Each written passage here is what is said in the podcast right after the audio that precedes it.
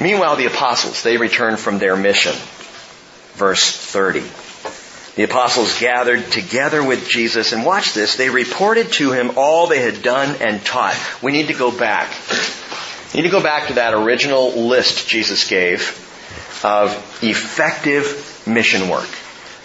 You know, prescription for an effective missionary, an effective evangelist. We talked about partnering up, right? And packing light, pitching rejection, preaching the word. But listen, when you're all through, at the end of the mission. Number five in the list, present your success to Jesus. Take it to Jesus. Bring him your success. I almost put powwow with the Lord, but I think present your success is better. But that's what they did. The twelve immediately returned and they brought it all to Jesus. And they're pumped up. Man, I, I healed 12 people. It was amazing. I, I, I'm anointed with oil and this guy got better. I cast out demons. I was preaching the word. People were actually listening to me, to me. And you could see them just gathered around and just sharing, amped up about their successes in this mission trip. They're on something big here. So they're on a full-on spiritual high, but they presented the success to Jesus. That is the best thing you can possibly do, especially when you have success in your ministry. Especially then. It's not just in our failures that we need to seek the Lord. It is in our successes, or even when we think we're being successful. In fact, I would say it's more important in those moments when you see growth happening. The very first Sunday, I was just sharing this afternoon with, with Melissa. The very first Sunday we met here in the barn. It was less than four months. We started October the 8th, 2003. January 11th, 2004, our first Sunday morning, we opened up the barn, swept it out, got it all ready. 60 people showed up. We had 20 over there. So we tripled on that first. Spencer was there, weren't you? That first one? Or was it the second one? He was there just growling at me and now he's over here smiling all the time. That's, that's what Jesus does. No, I, I was blown away. And I remember that day walking out of the barn and absolutely humbled by what God did. I'm like, because we didn't send out flyers. We didn't tell anybody. We just said we're going to have church on that Sunday morning, and somehow word got out, and people, Eileen, you were here. It was amazing. I'm like, really? So we take the successes to the Lord. Why? We need to keep our eyes where they belong. Hebrews chapter 12 verse 1 says, Since we have so great a cloud of witnesses surrounding us, let us also lay inside, lay aside every encumbrance and the sin which so easily entangles us, and let us run with endurance the race that is set before us. Listen, what sin do you think the Hebrew writer's talking about there? The context of Hebrews chapter 12 is we're surrounded by a great cloud of witnesses cheering us on. He had just finished in Hebrews chapter 11 talking about what we call the hall of the faithful faithful people right and left. And then chapter 12 he says, and you're surrounded by those people and they're saying, go, go, go. And then he says, so let's throw off the sin that entangles us. Sin of self. The sin of pride, the sin of self. That's the sin. That is the most dangerous one. He says, throw it off and run with endurance the race. I mean, it is heady stuff to consider for a moment that there's a great cloud of witnesses cheering as I run. When I was in track in high school, I ran faster when I knew there were people in the stands shouting my name. You know, it gives you that adrenaline rush. It can give your pride a rush as well. We gotta throw off that stuff. How do we throw off that stuff? Keep your eyes fixed on Jesus. The apostles come back from this amazingly successful mission. And rather than being impressed by the shouts of the saints, you know, or the cheers of the, of the church, Keep your eyes on Jesus. Present your successes to Him and present your struggles to Him. I'm sure they did that as well. Wow, I went to this one town and they were not happy to hear your name, Lord. I'm sorry, but I ran. It's okay. Bring it all to Jesus. Lay it at His feet. Talk with Him after your ministry is done. Because that sin that so easily entangles is often rooted in pride. Verse 31. So they do that, report to Him all they'd done and taught, and He said to them, Come away by yourselves to a secluded place and rest a while. It's one of my favorite verses in all the Bible right there. Come away by yourselves to a secluded place and rest a while. For there were many people coming and going and they did not even have time to eat. And I have been in places where I didn't have time to eat, but I was so hyped, so amped up, so thrilled by what God was doing. It didn't matter. Just keep going. Go, go, go, go. Woohoo! And Jesus says, hold up. Come away. It's time for a break. Jesus always knew when it was time to rest. He's very sensitive that way. He knows when it's time. Okay, great things are happening, I know, but you're not going to be any good tomorrow unless you rest tonight. So he says, come away. Take your rest. They went away in the boat to a secluded place by themselves. Now think about this. They're pumped up. He says, come away. The apostles were wired, but you know what I think? I think Jesus was tired. Well, Jesus couldn't get tired. He was God in the flesh. Exactly. In the flesh. He was Son of Man. Think about what Jesus had just dealt with in this season. While they were on mission, his ministry had not stopped. In fact, he didn't even have the apostles there as a buffer or a help for him. It was all him. In addition to that, over the previous few weeks, John the Baptist, his cousin, his close cousin, was beheaded. You might be amped up by great ministry success, like the apostles, or you might just be worn out or weary or sorrowful. In both cases, Jesus says, come away and get some rest. Come away with me. Come to me. Matthew 11, 28, all who are weary and heavy laden, and I will give you rest. And you know what?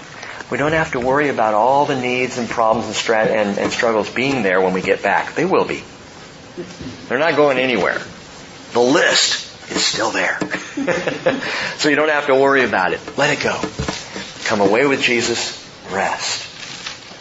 And then, well, you're ready for more ministry, and that's exactly what happened. It continues on. The people saw them going, and many recognized them and ran there together on foot from all the cities and got there ahead of them. So much for their secluded place. At least they got a little time on the lake, you know, little rest heading over. But the people ran ahead around the lake, and they meet them there. They pick up with them there. When Jesus went ashore, he saw a large crowd. And he said, Oh man! Come on! oh, I'm sorry, that's what I would have said. No, what he said, he felt compassion for them because they were like sheep without a shepherd and he began to teach them many things. Don't miss that. They were like sheep without a shepherd. So what was Jesus' response? He taught. He brought more of the word. He began to just teach them. It's what they needed.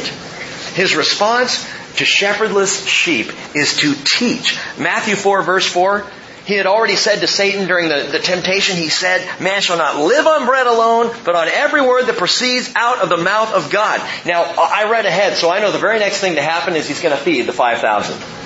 Okay? Before he gives them bread to eat, Jesus gives them bread for the soul. Bread that's eternal. He feeds them of the Word of God, and that is a lasting support that will help them ongoing. Heavenly bread, the Word of God.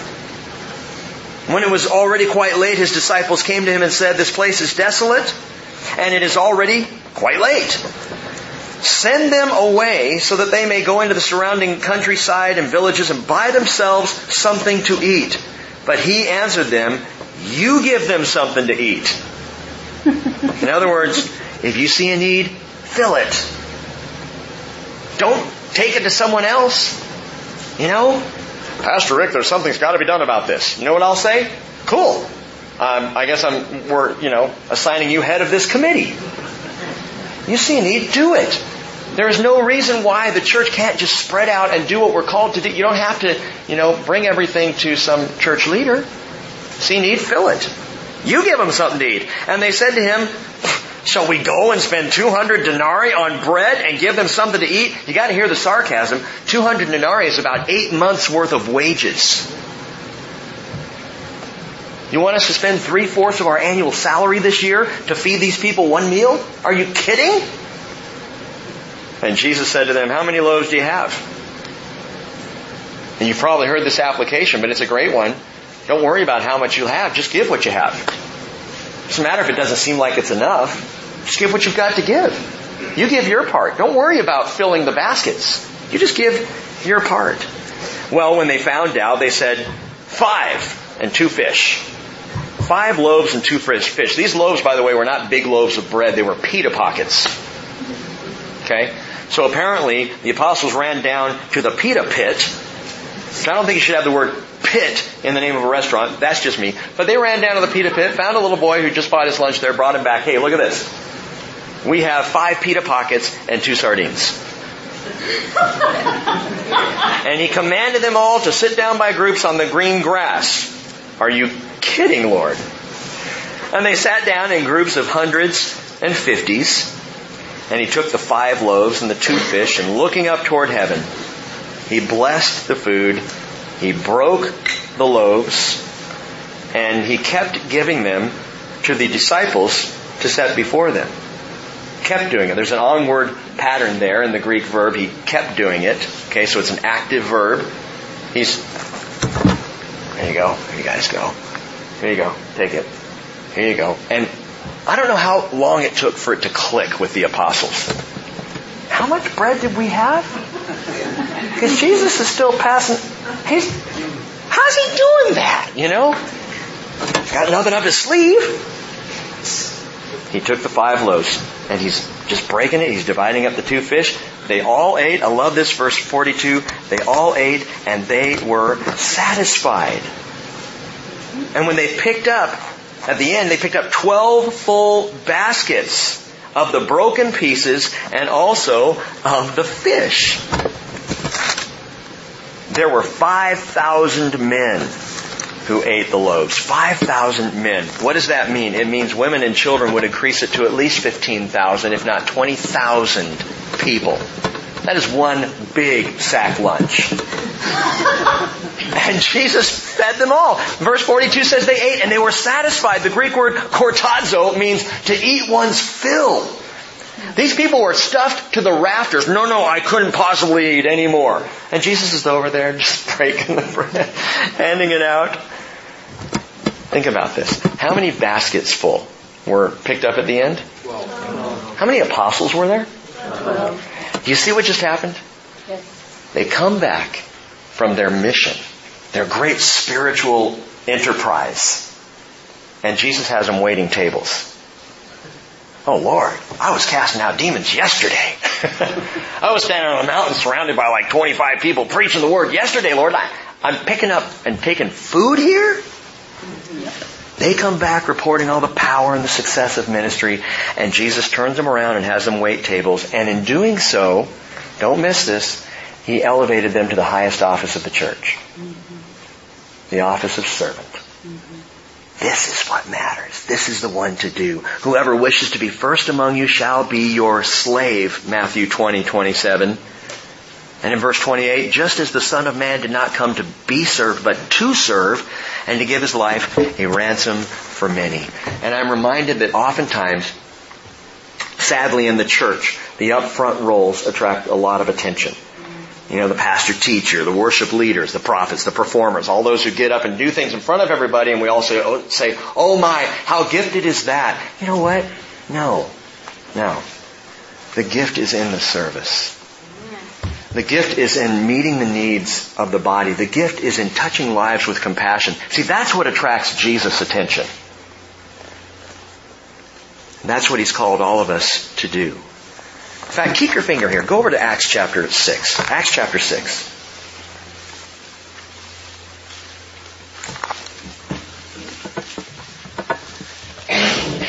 Because Peter learned something, I believe, on that day. I, I can't say for sure, but it's very interesting that he comes off of ministry and now he's waiting tables. And we go to Acts chapter 6. Listen to this.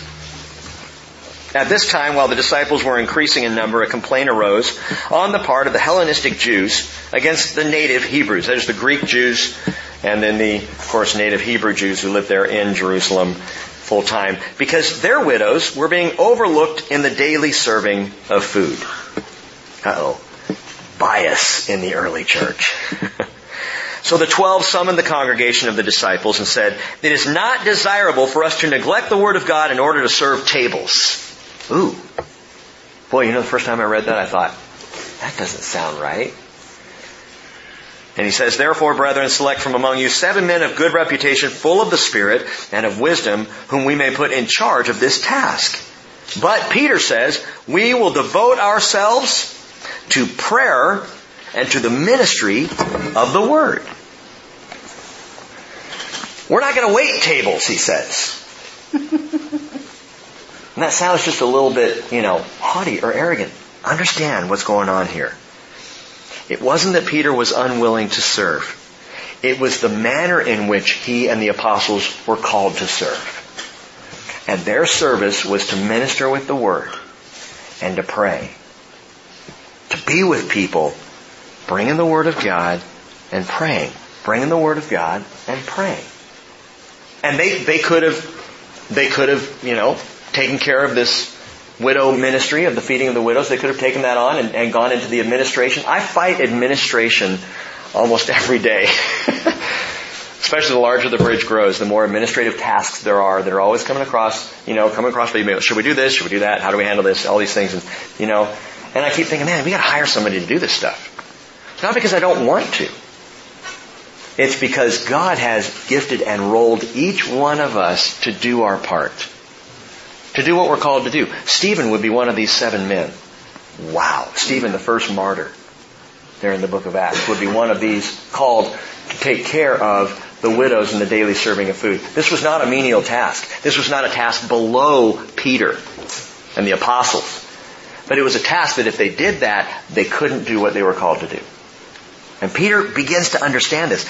I wonder if he looked back and on the day of the feeding of the 5,000 realized when they got out of the boat, the first thing Jesus did was not feed the people. Not bread and fish. The first thing he did was feed them the bread of the Word. Peter learned the priority of Jesus was always to get the Word out first, whatever it took. Bring the Word. And then if we need to feed, we care, we have compassion, we do these other things, that's fine. But the Word was first and foremost on Peter's mind. He saw the priority. I say all of that just to say, and you can go back to Mark 6, in the church, there's a thing called the social gospel. Maybe you're familiar with it. In fact, there are churches, their whole mission is to be social gospel churches. All about feeding the poor, all about outreach in their communities, all about the social aspect of their churches and, and equipping the saints to go out and do these. And that's, it's good stuff. But oftentimes in a social gospel church, the word is compromised. That's secondary. It's not important. We gotta get out and take care of the poor. Truth is not as important. We gotta get out and, and take care of widows and orphans. And, and it's not an either or game. You know, we're called to do all of that stuff as we are in the Word, as we're fed by the Word of God. It has to be the priority. And I say that because the social gospel, while important, is nothing without the actual gospel. There's all kinds of work going on in the world, you know, to help people, philanthropic work, that is not going to save a single life. Because everybody who gets a bowl of soup without the gospel gets a bowl of soup on their way to hell. Right. But if you give the gospel, which is why I love about our homeless ministry, I love that part of that whole event there is the teaching of the gospel of Jesus Christ. It has to be. It's got to be at the core of what we do because without it, we might extend someone's life a day, a two, a week, a month, but we're still just patting them on the back as they go to condemnation rather than bringing the word which can bring life rather than teaching the gospel of Jesus which is eternal. The feeding of the 5,000. Now listen to this. Feeding of the 5,000. This is the only, the only pre-resurrection miracle that is mentioned in all four Gospels. I didn't realize that before. It's interesting. All four Gospels, there are a lot of miracles mentioned. And of course, Matthew, Mark, Luke, and John, or Matthew, Mark, and Luke tend to mention a lot of the same ones. John mentions many that the others don't mention. This is the only one, the feeding of the 5,000, that all four mentioned before the resurrection of Jesus Christ happened. What's the significance of that? Well, John, I think, tells us why he includes it, why he shares this. John chapter 6 verse 14 says, Therefore when the people saw the sign which he had performed, they said, This is truly the prophet who's come into the world. The prophet?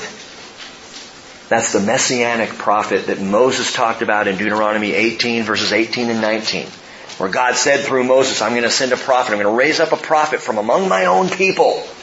And the people always understood that. Israel understood that to be Messiah. This guy's going to have prophetic ability with everything else. King Messiah is going to be a prophet. And so the people see this, John tells us. They see this feeding take place and they go, the prophet's here. He's here. They recognized him as Messiah. What did Jesus do? Well, John 6:15 said Jesus perceiving that they were intending to come and take him by force to make him king, withdrew again to the mountain by himself alone. Notice what Mark says he did first. Verse 45. Immediately Jesus made his disciples get into the boat and go ahead of him to the other side to Bethsaida while he himself was sending the crowd away. Why did he do that? I think, I think it's because he knew his boys would be on board with the whole Messiah King thing. After their ministry, after they saw this thing exploding, he gets them in the boat. As soon as he knows what the people are thinking, he gets them in the boat and says, you guys go on, I'll, I'll, I'll take care of the crowd. You guys go, I'll disperse. And he's protecting his apostles against going, Jesus, our King, Jesus, our King, make Messiah our King, come on, it's gonna be, ah! I mean, they would have been, uh, he knew these guys. He knew these guys thinking, this is it. The crowds are with us. You're the one. It was an opportune time. It was a time where the enemy could have totally turned this thing on end. Jesus read it all so perfectly. He read the crowd. He read his apostles. Get in the boat, guys. I'll catch up. Disperses the crowd. And then he takes off up to the mountain himself. He knew what he needed to do. Are you saying Jesus has a problem with pride? No, not at all. But it's interesting. Jesus always knew when it was time just to get away. Be with the Father. He goes up to the mountain after bidding them farewell. He left for the mountain, verse 46, to pray sent his followers away, and he went to pray. And I believe he sent them away to protect them against the headiness of the multitude calling for him to be made king. And he got away to pray at the end of this long, amazing, successful day. Verse 47 goes on. When it was evening, the boat was in the middle of the sea and he was alone on the land and seeing them straining at the oars, for the wind was against them. At about the fourth watch of the night, he came to them walking on the sea, and he intended to pass by them. Okay, now stop right there. Are you kidding? I love that verse because it just sounds so, it sounds quizzical, you know? It just sounds like Jesus knew how to have fun. That's not what was going on. It was far more significant than that. But it does kind of, I mean, I can just see Jesus on the sea going, what if they see me? This is going to be great. Watch this, they're going to freak out. You know, no. He, he's not doing that. Several things happen all at once here. The first thing that takes place is the fourth watch of the night. What does that mean? 3 a.m. to 6 a.m. So anytime in there, pre-dawn hours, probably still very dark. And we're told that the wind was against them. Well, that sounds paranoid. Well, if you read it in the Greek, the word against, enantios. Enantios means hostile toward. It means antagonistic. Contrary. Interesting that Mark would describe the wind as hostile. Of course, he did before, didn't he? When Jesus was in the boat with the apostles, we went through that whole study. The satanic movie, the prince of the power of the air, and now we see the apostles are back in the boat and the wind is hostile to them. Of course, in the last storm, at least Jesus was in the boat with them. And by the way, just a thought. Don't read too much into this or take this too far, but I find it interesting that the demon possessed pigs had just before this been driven into the sea. Where'd the demons go? As the pigs drown in the sea, do you think the demons drowned? No. I kind of don't think so. So I think they're still perhaps, perhaps humming around. The apostles in the boat, here's our chance. Another opportune time. Take them out. Come on, guys. Rah! They go. And the wind is now against them. They're straining at the oars. They're trying to survive this. They're freaking out. And watch this. Jesus comes to them walking on the sea, intending to pass them by. Why? I think the teacher is back in the tempest. I think the rabbi is passing by the rowboat.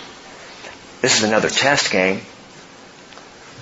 From Jesus' perspective, from a satanic perspective, perhaps they were trying, you know, the demons were truly trying to kill the apostles or take them out or wipe them out, whatever. Satan's agenda never really matters. God's agenda is always fulfilled, always completed. And I think in this moment, perhaps Jesus' agenda was another test for the apostles, which is why he intended to pass them by. What do you mean, Rick? It's another lesson to learn. Think about what they have just experienced with Jesus. They come back off this awesome mission. They watched him feed 15 to 20,000 people. You gotta make bread appear from nowhere. It's like bread from heaven. It's like a manna miracle here. And he'd just done that. Incredible stuff. Amazing. And now they're out at sea as they had been before, and he saved them the last time.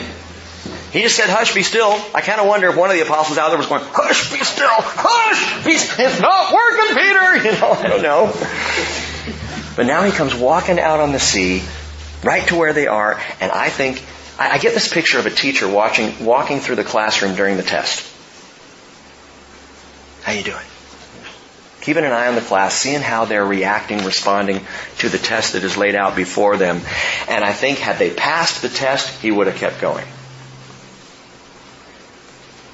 Had they been in that boat praying, or had they been at that boat hanging onto the oars but just going, Jesus, He's got his eye on us. I don't know where he is, but boy, he's, he's capable. If that had been going on, he could have walked on by because they would have made it safely to shore. But that's not what was going on. They were not passing the test. They were struggling. They were sweating bricks. You know, it's like the kid in the classroom who's got his name down and nothing else, and an hour's gone by, and just and, the, and the teacher says, "Let me help you." Now I know Jesus could have done that from the mountain. He's up on the mountain praying. He see, we're told from the mountain he sees them straining at the oars. He knows what's going on. He could have said, Lord, let's just hush the waves right now. He could have shouted from the mountaintop, hush! Be still. I wonder what mountain he was on. Spence, do you think it was Mount Arbel? Probably.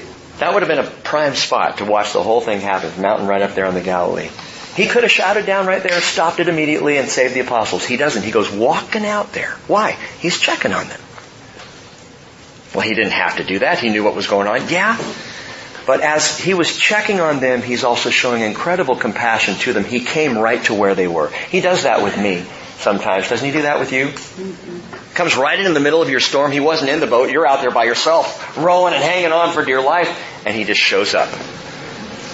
Showing the incredible compassion that Jesus always had. Verse 49 says, when they saw him walking on the sea, they supposed that it was a ghost and cried out. For they all saw him and were terrified. Now again, stop right there. These are superstitious Galilee fishermen.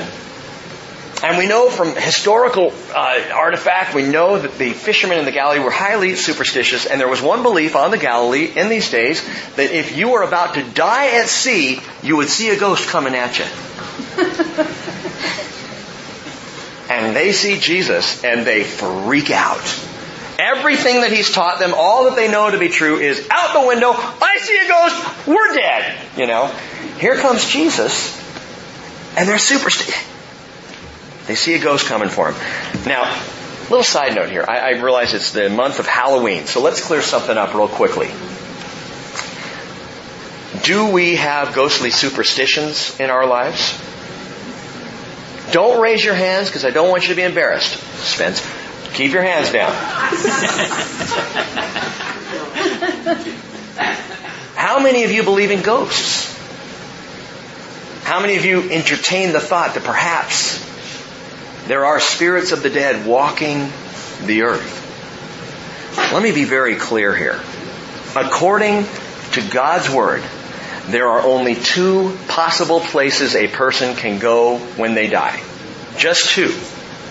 Number one, down to Hades where they await judgment. That is if you die outside of faith in Christ, that's where your spirit goes. Luke chapter 16 verses 19 through 31, Jesus tells about this, and by the way, it's not a parable. He doesn't call it a parable. The rich man and Lazarus, that whole story, I believe he pulls right out of reality. So he says, there's Hades. Now the paradise side of Hades is no longer in use.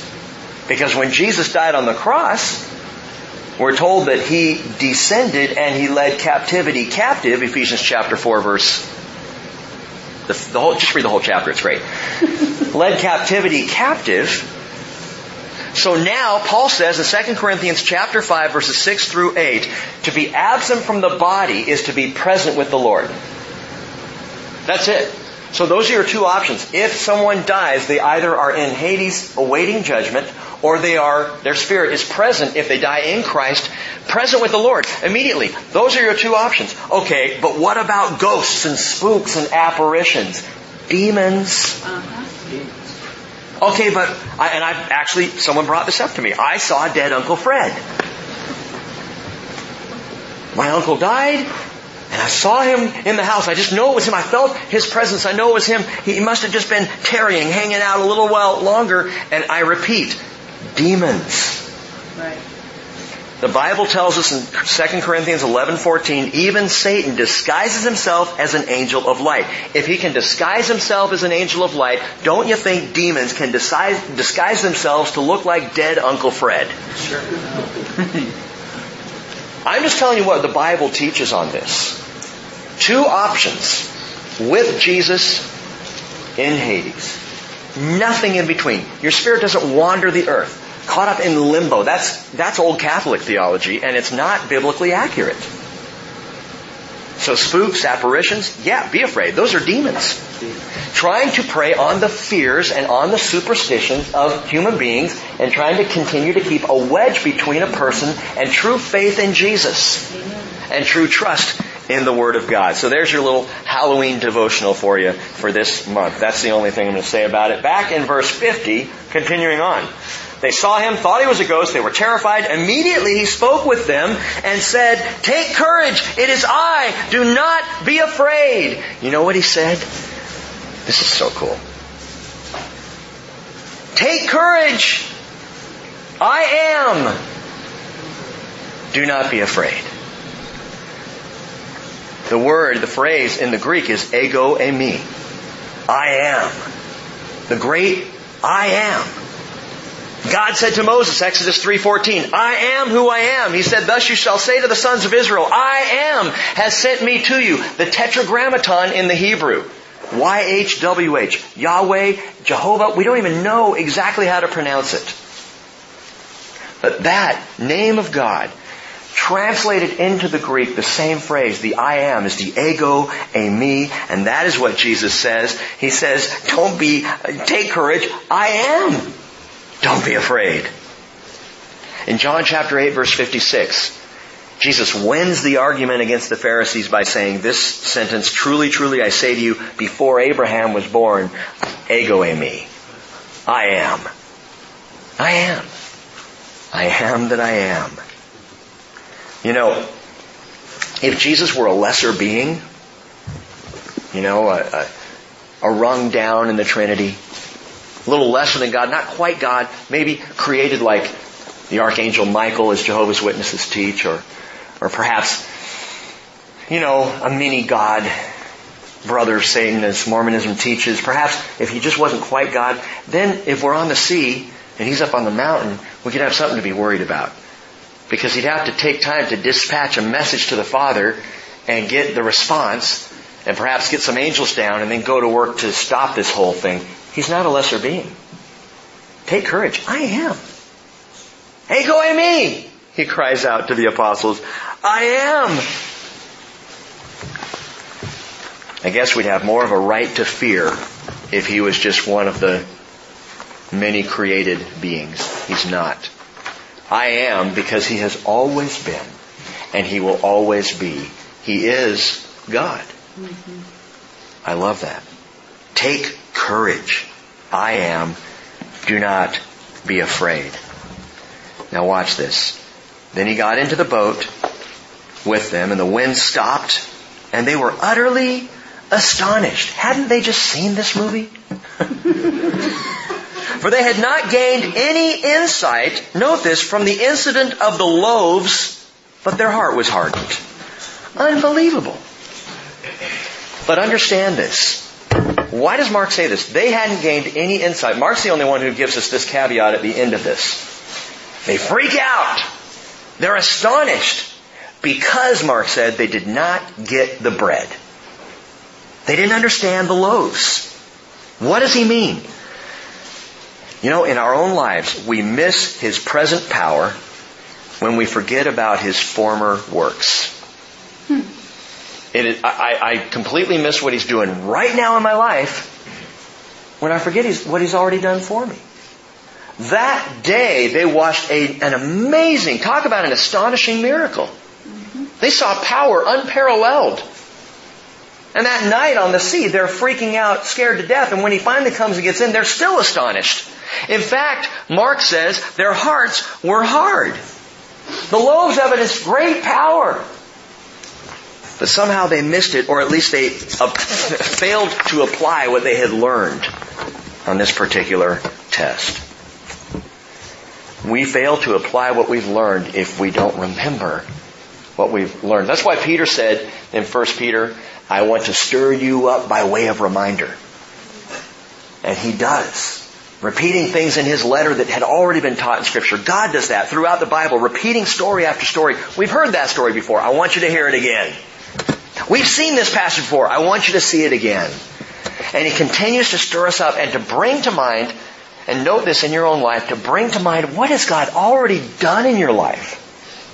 What storms, we're talking about this today, what storms has he already brought you through? Don't forget that. If I remember what he did nine years ago, then when I'm faced with a storm right now, good. Mm-hmm. I am is still with me. That's right. And I am is as powerful today as he was eight years ago, seven years ago, yesterday. Right. Don't forget what he's done, and you won't miss what he's doing. Now listen, there's, I, I know we've been here long tonight. There is an immediate application here that you gotta see because it has a dispensational implication. What do you mean? Watch this. Back in verse 45, Jesus sends the apostles, the disciples, across the sea without him. Just like the church in the present age. We have been sent to the sea of humanity, as it were, without him. I mean, we're not really without him, but we're without him in person. You know, we know he's present in spirit, but we don't see him in the flesh. You know, as one child said years and years ago, I love this example. I just need someone with skin on. You know, so we don't see Jesus in the flesh right now, though he is present with us. And he said in John 16, 7, I tell you the truth, it's to your advantage that I go away. For if I do not go away, the helper will not come to you. But if I go, I will send him to you. And, and note this, he sends them on out to sea. He goes up on the mountain to pray. He is interceding for them. He sees them straining at the oars. He knows the wind is against them. But he's up there interceding for them in verse 46. He's praying on the mountain. Guess what Jesus is doing right now while we're straining at the oars on the sea of humanity? Praying. He's praying. Same thing. He's on Mount Zion the heavenly Mount Zion. And he is praying for his people. He is interceding for the saints, Romans 8.34. At the right hand of God, he's interceding for us. Hebrews 7.25. He's able to save forever those who draw near to God through Him since He always lives to make intercession for them. He's up there 24-7. Jesus is praying for you and for me. Just like in the story before us. In verse 48, the wind is hostile against the apostles. It's contrary to them. It's gunning for them. Ever felt that way? Ever felt like the world was truly against you? Yep. Remember what Jesus said. Take courage. I am. Do not be afraid. Mm-hmm. John 16:33 he said in the world you have tribulation but take courage. I've overcome the world. I am. Verse 49, he comes to the apostles unexpectedly in the fourth watch of the night. Like a thief in the night, you might say. He shows up. They're not looking for him. They're surprised when they see him. He said, be ready, the Son of Man is coming at an hour when you do not think. Matthew 24, 44. Just when all hope seems lost,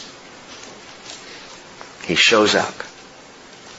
Now, he's checking on us all the time. But the day's coming when Jesus is going to get into the boat and steer us to shore. But how does this all end? In Matthew's account, it's slightly different. Matthew 14:33, the apostles were told, "Fall down and worship him." It's not what Mark said. Mark says in verse 52, their heart was hardened. They're astonished because their heart was hardened. Is that a contradiction between Mark and Matthew? No. It's a contrast. Both are going on. You had some apostles who are falling down in worship. They got it.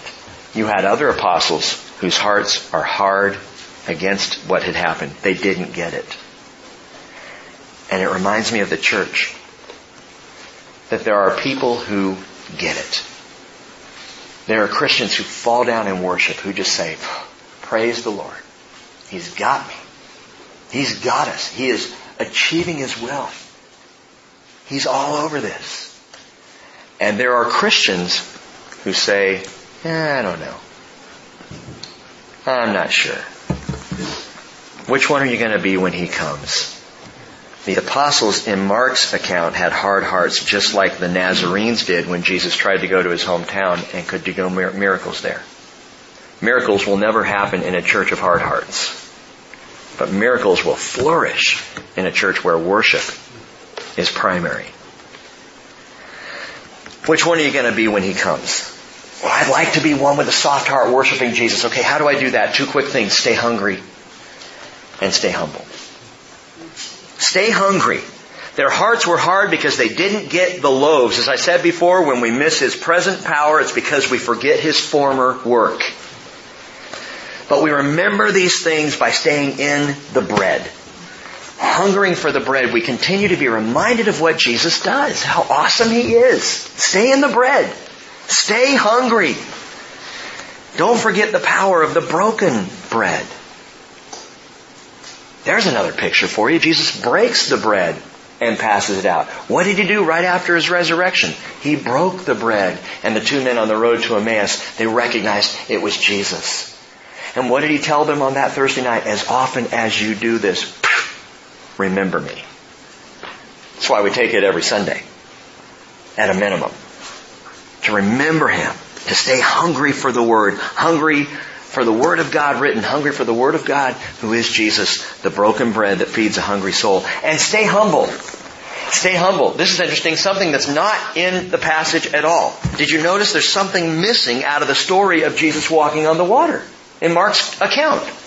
What's missing? Peter. Peter. Where's Peter? In Matthew's account, Peter gets out of the boat and walks out to him, sinks, Jesus grabs him, but wonderfully, we can honestly say Peter's the only man other than Jesus who ever walked on water. Jonah didn't. Okay, he was thrown up out of, you know, the water. But he didn't walk on the water. Jesus walked on water. Okay, I am. Of course he did. Peter walked on water. The, the trip back from, to the boat that's what I'd like to see on video. you know, Jesus' arm around Peter's shoulder, and Peter completely oblivious now to the waves is walking on the water with Jesus back to the boat. Not here. Not in this account. Well, why not? If this is based, as I believe it is, on the preaching of Peter, then Peter would not have included it in his sermon. Why not? It didn't matter. My walk, that was, that was, no, that was a side issue. The issue was Jesus. Mm-hmm. The issue was He came to us in our need.